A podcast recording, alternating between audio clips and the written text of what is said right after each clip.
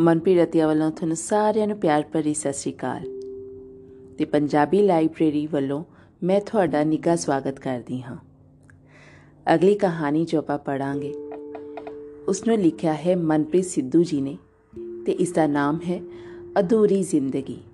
ਤੇ ਆਓ ਰਲ ਕੇ ਪੜ੍ਹਦੇ ਹਾਂ ਕਹਾਣੀ ਅਧੂਰੀ ਜ਼ਿੰਦਗੀ। ਹਸਪਤਾਲ ਵਿੱਚ ਇੰਦਰ ਆਖਰੀ ਸਾਹ ਲੈ ਰਿਹਾ ਸੀ ਅਤੇ ਅਮਨ ਉਸ ਦੇ ਸਾਹਮਣੇ ਬੈਠੀ ਸੀ। ਅਮਨ ਦੀ ਅੱਖਾਂ ਵਿੱਚੋਂ ਹੰਝੂ ਨਹੀਂ ਸੀ ਰੁਕ ਰਹੇ। ਜ਼ਿੰਦਗੀ ਦੀਆਂ ਆਖਰੀ ਘੜੀਆਂ ਵਿੱਚ ਇੰਦਰ ਨੇ ਅਮਨ ਦਾ ਹੱਥ ਕੁੱਟ ਕੇ ਫੜਿਆ ਹੋਇਆ ਸੀ। ਅਮਨ ਭਿੱਜੀਆਂ ਅੱਖਾਂ ਨਾਲ ਉਸ ਵੱਲ ਇੰਜ ਦੇਖ ਰਹੀ ਸੀ ਜਿਵੇਂ ਕਹਿ ਰਹੀ ਹੋਵੇ ਕਿ ਉਹ ਵੀ ਇੰਦਰ ਦੇ ਨਾਲ ਜਾਣਾ ਚਾਹੁੰਦੀ ਹੈ। ਇੰਦਰ ਦੇ ਹੱਥ ਦੀ ਪਕੜ ਢਿੱਲੀ ਹੋ ਗਈ ਤੇ ਅਮਨ ਦੀ ਚੀਖ ਨਿਕਲ ਗਈ। ਪੈੜੀ ਕੈਂਸਰ ਦੀ ਬਿਮਾਰੀ ਨੇ ਅਮਨ ਦੇ ਬਚਪਨ ਦੇ ਪਿਆਰ ਇੰਦਰ ਨੂੰ ਉਸ ਤੋਂ ਖੋ ਲਿਆ। ਇੰਦਰ ਦੀ ਮੌਤ ਨੂੰ 3 ਮਹੀਨੇ ਹੋ ਗਏ ਹਨ। ਪਰ ਅਮਨ ਲਈ ਇੰਜ ਸੀ ਜਿਵੇਂ ਇੰਦਰ ਹੁਣੀ ਉਸ ਨੂੰ ਛੱਡ ਕੇ ਗਿਆ ਹੋਵੇ। ਪਿਛਲੇ 3 ਮਹੀਨਿਆਂ ਵਿੱਚ ਅਮਨ ਘਰ ਤੋਂ ਬਾਹਰ ਨਹੀਂ ਗਈ। ਆਪਣੇ ਕਮਰੇ ਵਿੱਚ ਹੀ ਬੈਠੀ ਰਹਿੰਦੀ ਹੈ। ਦੁਨੀਆ ਦੀ ਕੋਈ ਸੂਰਤ ਨਹੀਂ। ਜੇਕਰ ਮਾਂ ਰੋਟੀ ਧੱਕੇ ਨਾਲ ਖਵਾ ਦੇਵੇ ਤਾਂ ਖਾ ਲੈਣੀ, ਨਹੀਂ ਤਾਂ ਇੰਜ ਹੀ ਬੈੱਡ ਤੇ ਪਈ ਰਹਿਣਾ।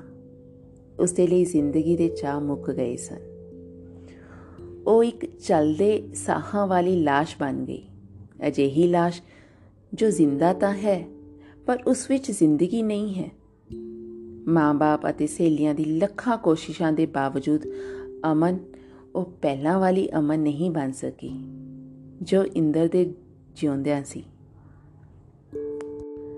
ਕੁਝ ਵੀ ਪੂਰਾ ਨਹੀਂ ਸਜਣਾ ਇਹ ਜ਼ਿੰਦਗੀ ਤਾਂ ਅਧੂਰੀ ਹੈ ਮੁੜ ਆ ਕਿਧਰੋਂ ਪ੍ਰੀਤ ਚੰਦਰਿਆ। ਨਾ ਸਹਿ ਹੁੰਦੀ ਦੂਰੀ ਹੈ ਤੱਕ ਚੱਲਣਾ ਸੀ ਨਾਲ ਮੇਰੇ, ਜਿਸਮ ਤਾਂ ਖਤਮ ਹੋ ਗਿਆ ਏ। ਕਿੱਥੇ ਕਿੱਥੇ ਲਾਵਾਂ ਮੱਲਮ ਸਜਣਾ, ਰੂਹ ਤੇ ਵੀ ਤਾਂ ਜ਼ਖਮ ਹੋ ਗਿਆ ਏ। ਦੇਖ ਲੈ ਪਾਕੇ ਵਾਸਤਾ ਰੱਬ ਨੂੰ, ਕਿ ਤੂੰ ਮੇਰੇ ਲਈ ਜ਼ਰੂਰੀ ਹੈ। ਕੁਝ ਵੀ ਪੂਰਾ ਨਹੀਂ ਸਜਣਾ, ਇਹ ਜ਼ਿੰਦਗੀ ਤਾਂ ਅਧੂਰੀ ਹੈ ਮੁੜ ਆ, ਕਿਧਰੋਂ ਪ੍ਰੀਤ ਚੰਦਰਿਆ? ਨਾ ਸਹਿ ਹੁੰਦੀ ਦੂਰੀ ਹੈ ਸਾਰਾ ਪਰਿਵਾਰ ਇਸੇ ਫਿਕਰ ਵਿੱਚ ਸੀ ਕਿ ਅਮਨ ਦੇ ਦਿਲ ਵਿੱਚੋਂ ਇੰਦਰ ਦੀ ਯਾਦ ਨੂੰ ਕਿਵੇਂ ਕੱਢਿਆ ਜਾਵੇ। ਫਿਰ ਇੱਕ ਦਿਨ ਨਿੱਕੀ ਆਉਂਦੀ ਹੈ। ਨਿੱਕੀ, ਅਮਨ ਦੀ ਬਚਪਨ ਦੀ ਦੋਸਤ ਹੈ। ਉਹ ਅਮਨ ਨੂੰ ਇੱਕ ਕਹਾਣੀ ਪੜ੍ਹਨ ਲਈ ਕਹਿੰਦੀ ਹੈ, ਪਰ ਅਮਨ ਮਨਾ ਕਰ ਦਿੰਦੀ ਹੈ। ਫਿਰ ਨਿੱਕੀ ਉਸ ਨੂੰ ਕਹਿੰਦੀ ਹੈ ਦੁਨੀਆ ਵਿੱਚ ਮਾੜਾ ਸਿਰਫ ਤੇਰੇ ਨਾਲ ਨਹੀਂ ਹੋਇਆ। ਕੱਲੀ ਤੂੰ ਨਹੀਂ ਜਿਸ ਨੇ ਆਪਣਾ ਪਿਆਰ ਗਵਾਇਆ। ਬਹੁਤ ਲੋਕ ਨੇ ਦੁਨੀਆ ਵਿੱਚ, ਪਰ ਜ਼ਿੰਦਗੀ ਵਿੱਚ ਅੱਗੇ ਵਧਣਾ ਪੈਂਦਾ ਆ ਲੈ, ਇਹ ਕਹਾਣੀ ਪੜ੍ਹ। ਨਿੱਕੀ ਉਸ ਨੂੰ ਇੱਕ ਕਹਾਣੀ ਦੀ ਪੀਡੀਐਫ ਉਸਦੇ ਮੋਬਾਈਲ ਵਿੱਚ ਸੈਂਡ ਕਰਦੀ ਹੈ। ਨਿੱਕੀ, ਇਹ ਕਹਾਣੀ ਨੂੰ ਪੜ੍ਹ ਕੇ ਦੇਖ, ਮੁਹੱਬਤ ਵਿੱਚ ਹਾਰ ਕੇ ਵੀ ਇਹ ਸ਼ਖਸ ਜ਼ਿੰਦਾ ਹੈ ਤੇ ਆਪਣੀ ਜ਼ਿੰਦਗੀ ਜੀ ਰਿਹਾ ਹੈ। ਤੇਰੇ ਵਾਂਗ ਕਮਰੇ ਵਿੱਚ ਬੰਦ ਹੋ ਕੇ ਨਹੀਂ ਬੈਠਾ? ਅਮਨ, ਮੈਂ ਨਹੀਂ ਪੜ੍ਹਨੀ ਕੋਈ ਕਹਾਣੀ। ਮੈਨੂੰ ਕੱਲੀ ਛੱਡ ਦੇ। ਨਿੱਕੀ, ਤੈਨੂੰ ਇੰਦਰ ਦੀ ਸੌਂ ਪੜ੍ਹ ਲੈ ਇੱਕ ਵਾਰ। ਅਮਨ, ਠੀਕ ਹੈ, ਮੈਂ ਪੜ੍ਹ ਲਵਾਂਗੀ। ਨਿੱਕੀ, ਹੁਣੇ ਪੜ੍ਹ ਲੈ, ਮੈਂ ਜਾ ਰਹੀ ਹਾਂ। ਅਮਨ, ਠੀਕ ਹੈ, ਪੜ੍ਹਦੀ ਹਾਂ।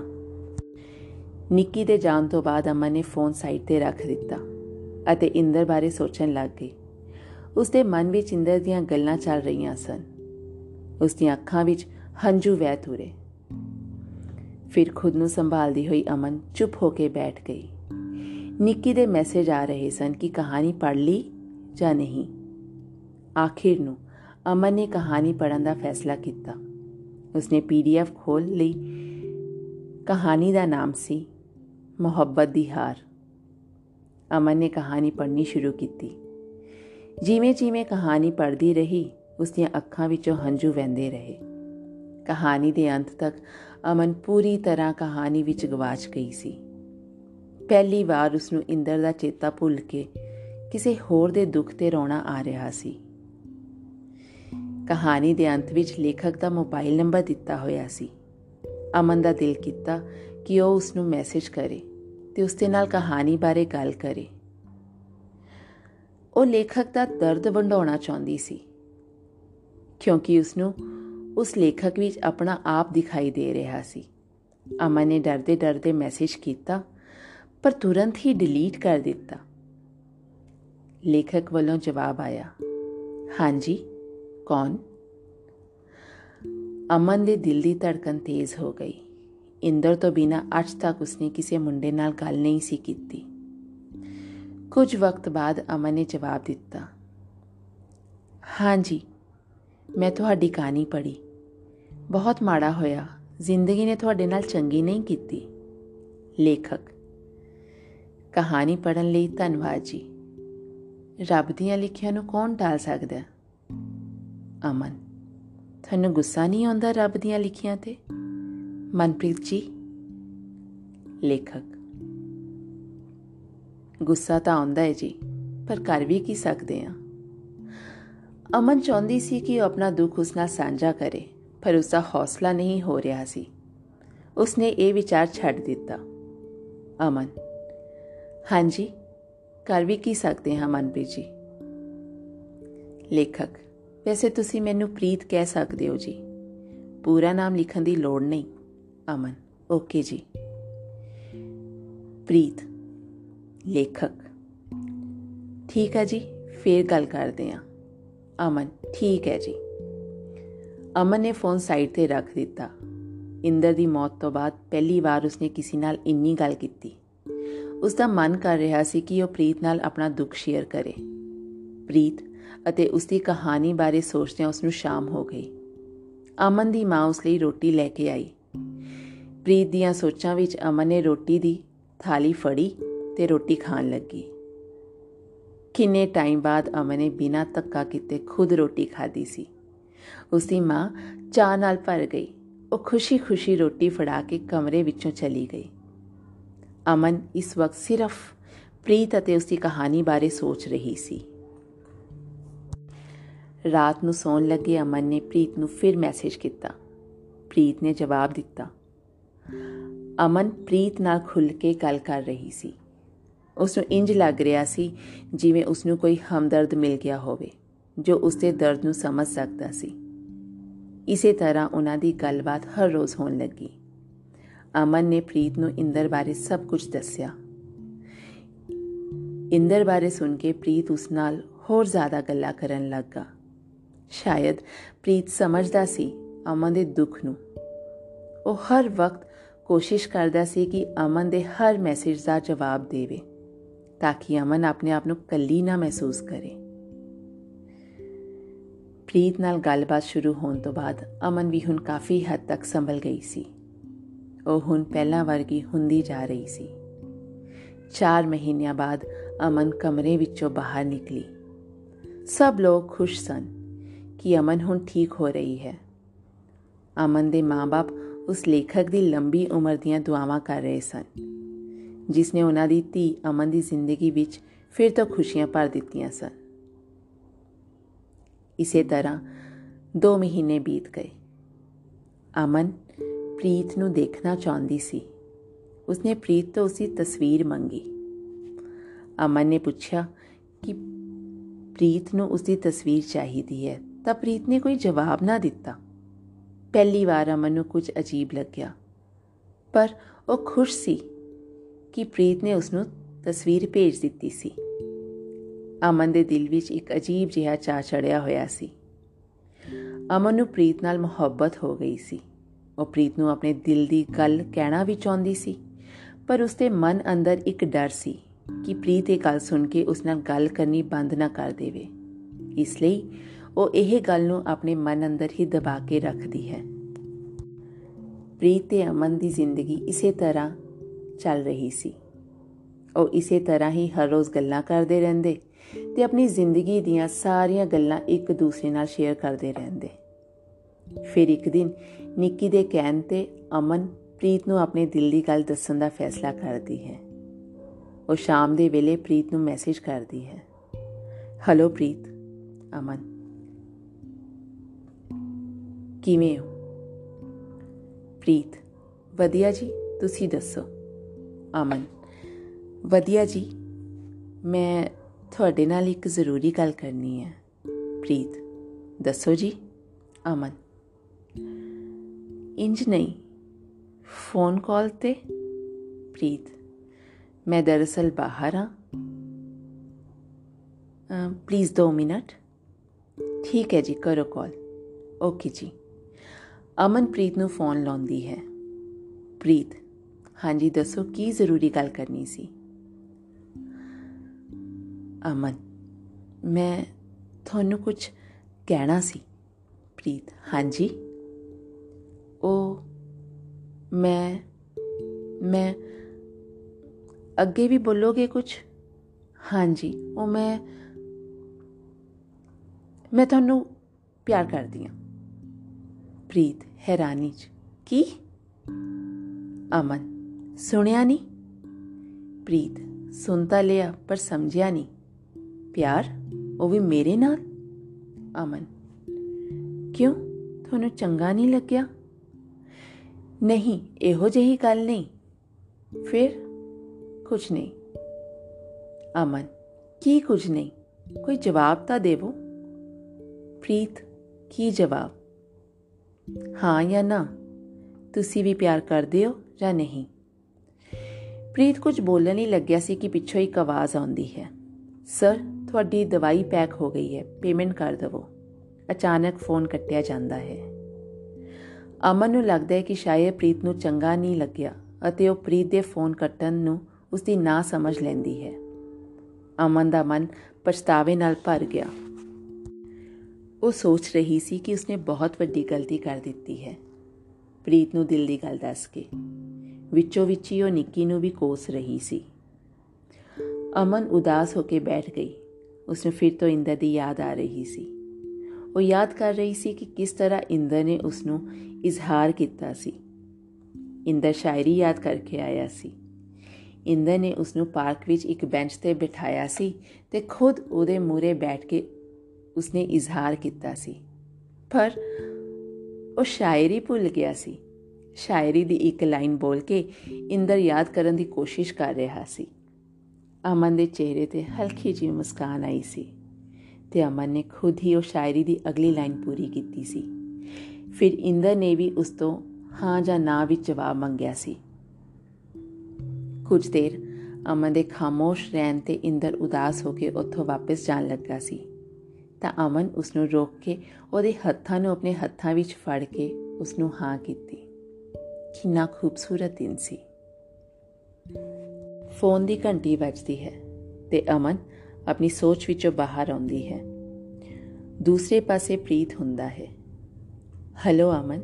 ਸੌਰੀ ਫੋਨ ਕੱਟ ਹੋ ਗਿਆ ਸੀ। ਅਮਨ, ਨਹੀਂ ਜੀ, ਮਾਫੀ ਤਾਂ ਮੈਨੂੰ ਮੰਗਣੀ ਚਾਹੀਦੀ ਹੈ। ਮੈਨੂੰ ਤੁਹਾਨੂੰ ਉਹ ਗੱਲ ਨਹੀਂ ਸੀ ਕਹਿਣੀ ਚਾਹੀਦੀ। ਮੈਂ ਆਪਣੀ ਦੋਸਤੀ ਨੂੰ ਵੀ ਖਤਰੇ ਵਿੱਚ ਪਾ ਦਿੱਤਾ। ਪ੍ਰੀਤ, ਨਹੀਂ ਜੀ, ਇਹੋ ਜਿਹੀ ਕੋਈ ਗੱਲ ਨਹੀਂ। ਦਰਅਸਲ, ਮੈਨੂੰ ਵੀ ਤੁਸੀਂ ਚੰਗੇ ਲੱਗਦੇ ਹੋ।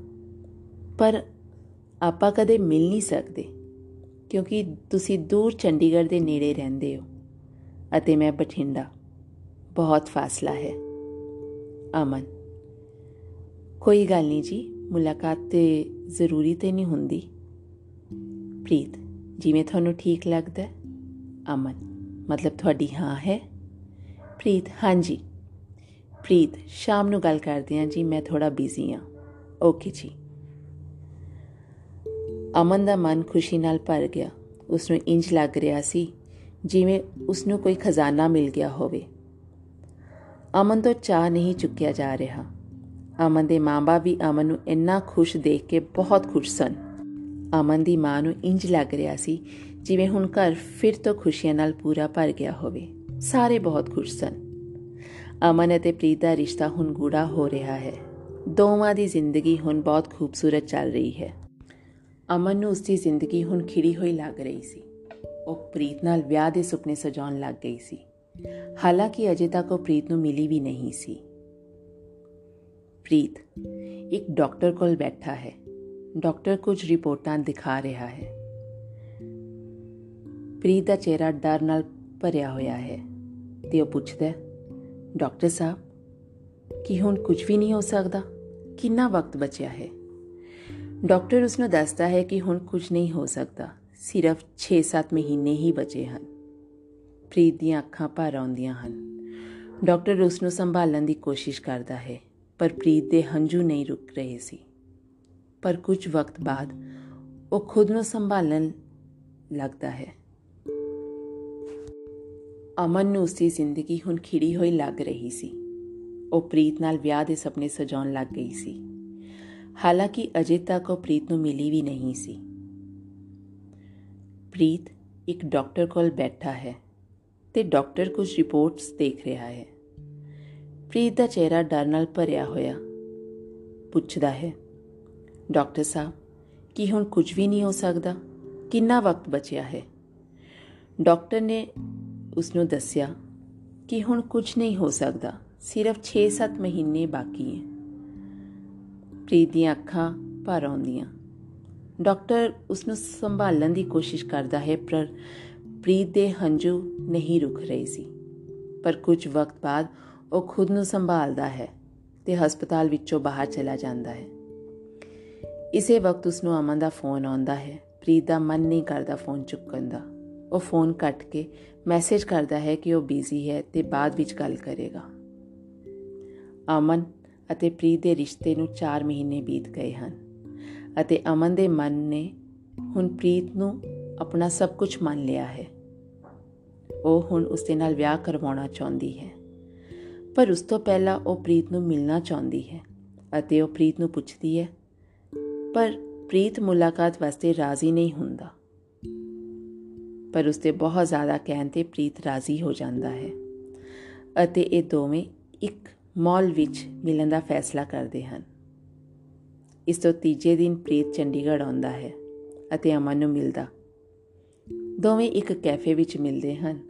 ਅਮਨ ਬਹੁਤ ਖੁਸ਼ ਸੀ ਪ੍ਰੀਤ ਨੂੰ ਮਿਲ ਕੇ। ਉਸ ਦੀਆਂ ਗੱਲਾਂ ਖਤਮ ਹੀ ਨਹੀਂ ਹੋ ਰਹੀਆਂ ਸੀ। ਅਮਨ ਨੂੰ ਦੇਖ ਕੇ ਇੰਜ ਲੱਗ ਰਿਹਾ ਸੀ ਜਿਵੇਂ ਉਹਨੂੰ ਕੋਈ ਖਜ਼ਾਨਾ ਲੱਭ ਗਿਆ ਹੋਵੇ। ਪਰ ਪ੍ਰੀਤ ਦੇ ਚਿਹਰੇ ਤੇ ਅਜਿਹੀ ਕੋਈ ਖੁਸ਼ੀ ਨਹੀਂ ਸੀ। ਇੰਜ ਲੱਗ ਰਿਹਾ ਸੀ ਜਿਵੇਂ ਉਹ ਸਿਰਫ ਅਮਨ ਦਾ ਮਨ ਰੱਖਣ ਲਈ ਹੀ ਉਸਦੇ ਕੋਲ ਆਇਆ ਹੋਵੇ। ਪਰ ਅਮਨ ਦਾ ਇਸ ਵੱਲ ਕੋਈ ਧਿਆਨ ਨਹੀਂ ਗਿਆ, ਕਿਉਂਕਿ ਉਸ ਤੋਂ ਆਪਣੀ ਖੁਸ਼ੀ ਹੀ ਨਹੀਂ ਸੰਭੀ ਜਾ ਰਹੀ ਸੀ। ਕੈਫੇ ਵਿੱਚ ਖਾਣ ਪੀਣ ਤੋਂ ਬਾਅਦ ਅਮਨ ਪ੍ਰੀਤ ਨੂੰ ਆਪਣੇ ਘਰ ਲੈ ਜਾਂਦੀ ਹੈ। ਘਰ ਵਿੱਚ ਅਮਨ ਦੇ ਮਾਤਾ-ਪਿਤਾ ਪ੍ਰੀਤ ਨੂੰ ਦੇਖ ਬਹੁਤ ਖੁਸ਼ ਹੁੰਦੇ ਹਨ। ਉਹਨਾਂ ਲਈ ਪ੍ਰੀਤ ਇੱਕ ਫਰਿਸ਼ਤਾ ਸੀ, ਜੋ ਉਹਨਾਂ ਦੀ ਧੀ ਦੀ ਜ਼ਿੰਦਗੀ ਸਵਾਰਨ ਲਈ ਆਇਆ ਸੀ।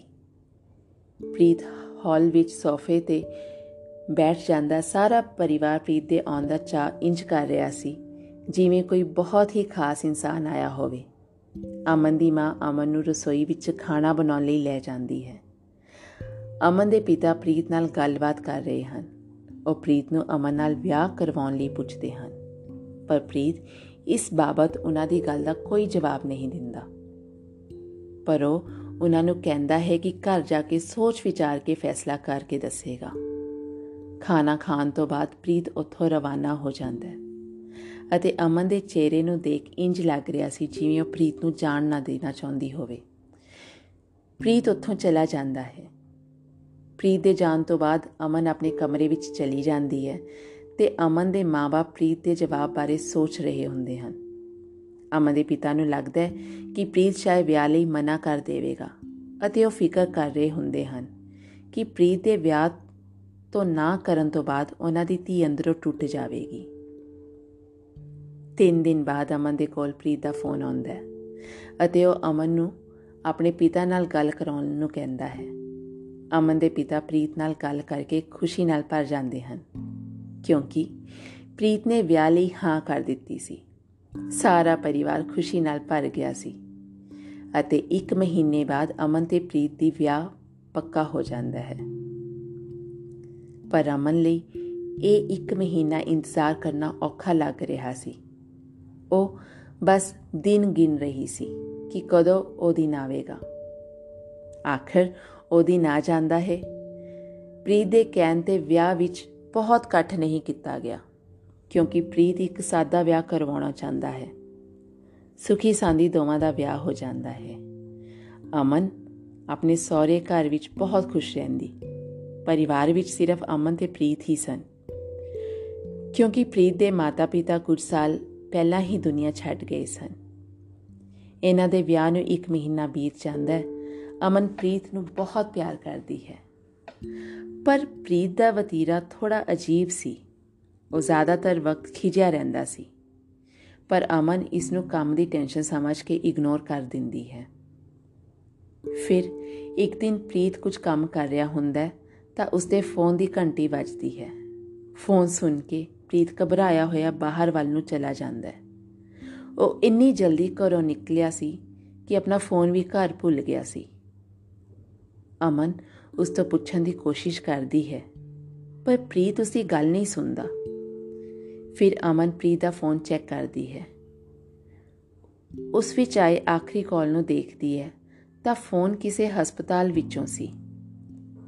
ਅਮਨ ਦਾ ਦਿਲ ਜ਼ੋਰ-ਜ਼ੋਰ ਨਾਲ ਧੜਕਣ ਲੱਗਦਾ ਹੈ। ਉਹ ਕੰਬਦੇ ਹੱਥਾਂ ਨਾਲ ਉਸ ਨੰਬਰ ਤੇ ਫੋਨ ਕਰਦੀ ਹੈ। ਫੋਨ ਕਰਨ ਤੇ ਉਸ ਨੂੰ ਜ਼ਿਆਦਾ ਕੁਝ ਤਾਂ ਨਹੀਂ ਪਤਾ ਲੱਗਦਾ, ਪਰ ਹਸਪਤਾਲ ਦਾ ਨਾਮ ਤੇ ਪਤਾ ਮਿਲ ਜਾਂਦਾ ਹੈ। ਅਮਨ ਤੁਰੰਤ ਉਸ ਹਸਪਤਾਲ ਵਿੱਚ ਪਹੁੰਚਦੀ ਹੈ। ਹਸਪਤਾਲ ਅੰਦਰ ਜਾ ਕੇ ਉਹ ਰਿਸੈਪਸ਼ਨ ਤੋਂ ਪ੍ਰੀਤ ਬਾਰੇ ਪੁੱਛਦੀ ਹੈ। ਅਮਨ, ਇਹ ਦੇਖ ਹੈਰਾਨ ਹੁੰਦੀ ਹੈ ਕਿ ਰਿਸੈਪਸ਼ਨ ਵਾਲੀ ਲੜਕੀ ਪ੍ਰੀਤ ਨੂੰ ਚੰਗੀ ਤਰ੍ਹਾਂ ਜਾਣਦੀ ਹੈ। ਉਹ ਉਸ ਤੋਂ ਪ੍ਰੀਤ ਕਿਸ ਕਮਰੇ ਵਿੱਚ ਹੀ ਪੁੱਛਦੀ ਹੈ ਅਤੇ ਉਸ ਕਮਰੇ ਵੱਲ ਘਬਰਾਈ ਹੋਈ ਵੱਧਦੀ ਹੈ। ਅਮਨ ਦੇ ਮਨ ਵਿੱਚ ਲੱਖਾਂ ਸਵਾਲ ਚੱਲ ਰਹੇ ਸਨ। ਉਸ ਦਾ ਚਿਹਰਾ ਦਹਿਸ਼ਤ ਨਾਲ ਭਰਿਆ ਹੋਇਆ ਸੀ। ਹੌਲੀ-ਹੌਲੀ ਉਹ ਉਸ ਕਮਰੇ ਕੋਲ ਪਹੁੰਚਦੀ ਹੈ। ਦਰਵਾਜ਼ਾ ਖੋਲਣ ਤੇ ਉਹ ਦੇਖਦੀ ਹੈ ਕਿ ਪ੍ਰੀਤ ਦੇ ਹੱਥਾਂ ਵਿੱਚ ਕਿਸੇ ਦਾ ਹੱਥ ਸੀ ਅਤੇ ਉਹ ਰੋ ਰਿਹਾ ਸੀ। ਬੈੱਡ ਤੇ ਪਏ ਸ਼ਖਸ ਦਾ ਚਿਹਰਾ ਢੱਕਿਆ ਹੋਇਆ ਸੀ। ਸ਼ਾਇਦ ਉਸ ਦੀ ਮੌਤ ਹੋ ਚੁੱਕੀ ਸੀ। ਅਮਨ ਕੰਬਦੇ ਹੱਥਾਂ ਨਾਲ ਉਸ লাশ ਦੇ ਚਿਹਰੇ ਤੋਂ ਕਪੜਾ ਚੁੱਕਦੀ ਹੈ। ਤਾਂ ਉਹ ਹੈਰਾਨ ਹੋ ਜਾਂਦੀ ਹੈ ਅਤੇ ਉਸ ਦੀ ਚੀਕ ਨਿਕਲ ਜਾਂਦੀ ਹੈ। ਉਸ ਨੂੰ ਆਪਣੀ ਅੱਖਾਂ ਤੇ ਯਕੀਨ ਨਹੀਂ ਸੀ ਹੋ ਰਿਹਾ। ਬੈੱਡ ਉੱਪਰ ਪਈ লাশ ਨਿੱਕੀ ਦੀ ਸੀ। ਉਹ ਪ੍ਰੀਤ ਨੂੰ ਪੁੱਛਦੀ ਹੈ, ਪਰ ਪ੍ਰੀਤ ਸੁਣ ਹੋਇਆ ਬੈਠਾ ਸੀ। ਉਹ ਰੋਂਦੀ ਹੋਈ ਪ੍ਰੀਤ ਨੂੰ ਝੰਜੋੜ ਕੇ ਪੁੱਛਦੀ ਹੈ। ਪ੍ਰੀਤ ਰੋਂਦੇ ਹੋਏ ਜਵਾਬ ਦਿੰਦਾ ਹੈ ਕਿ ਨਿੱਕੀ ਨੂੰ ਕੈਂਸਰ ਸੀ। ਔਰ ਦੱਸਦਾ ਹੈ ਕਿ ਉਹ ਤੇ ਨਿੱਕੀ ਇੱਕ ਦੂਸਰੇ ਨੂੰ ਪਿਆਰ ਕਰਦੇ ਸਨ, ਪਰ ਨਿੱਕੀ ਨੂੰ ਇਸ ਭੈੜੀ ਬਿਮਾਰੀ ਨੇ ਫੜ ਲਿਆ ਸੀ। ਉਸਨੇ ਅਮਨ ਨੂੰ ਸੰਭਾਲਣ ਲਈ ਜਾਣਬੁੱਝ ਕੇ ਪ੍ਰੀਤ ਨੂੰ ਅਮਨ ਨਾਲ ਮਿਲਾਇਆ ਸੀ। ਨਿੱਕੀ ਦੇ ਕਹਿਣ ਤੇ ਹੀ ਪ੍ਰੀਤ ਅਮਨ ਨਾਲ ਵਿਆਹ ਲਈ ਰਾਜ਼ੀ ਹੋਇਆ ਸੀ, ਕਿਉਂਕਿ ਨਿੱਕੀ ਦੀ ਇਹੀ ਆਖਰੀ ਇੱਛਾ ਸੀ ਕਿ ਪ੍ਰੀਤ ਤੇ ਅਮਨ ਹਮੇਸ਼ਾ ਇੱਕ ਦੂਸਰੇ ਦੇ ਨਾਲ ਰਹਿਣ। ਕਿਉਂਕਿ ਇਹ ਦੋਵੇਂ ਹੀ ਇੱਕ ਦੂਸਰੇ ਨੂੰ ਸੰਭਾਲ ਸਕਦੇ ਹਨ। ਪ੍ਰੀਤ ਦੀ ਗੱਲ ਸੁਣ ਕੇ ਅਮਨ ਰੋਣ ਲੱਗ ਜਾਂਦੀ ਹੈ ਤੇ ਉਸ ਨੂੰ ਇੰਜ ਲੱਗ ਰਿਹਾ ਸੀ ਜਿਵੇਂ ਉਸਨੇ ਨਿੱਕੀ ਦਾ ਪਿਆਰ ਤੱਕੇ ਨਾਲ ਉਸ ਤੋਂ ਖੋ ਲਿਆ ਹੋਵੇ। ਉਹ ਹਸਪਤਾਲ ਦੇ ਫਰਸ਼ ਤੇ ਬੈਠੀ ਰੋ ਰਹੀ ਸੀ। ਪ੍ਰੀਤ ਖੁਦ ਸਦਮੇ ਵਿੱਚ ਸੀ, ਇਸ ਲਈ ਅਮਨ ਨੂੰ ਚੁੱਪ ਵਾਲਾ ਕੋਈ ਨਹੀਂ ਸੀ। ਅਮਨ ਦੇ ਰੋਣ ਦੀ ਆਵਾਜ਼ ਹਸਪਤਾਲ ਦੇ ਕੋਰੀਡੋਰ ਵਿੱਚ ਗੂੰਜ ਰਹੀ ਸੀ।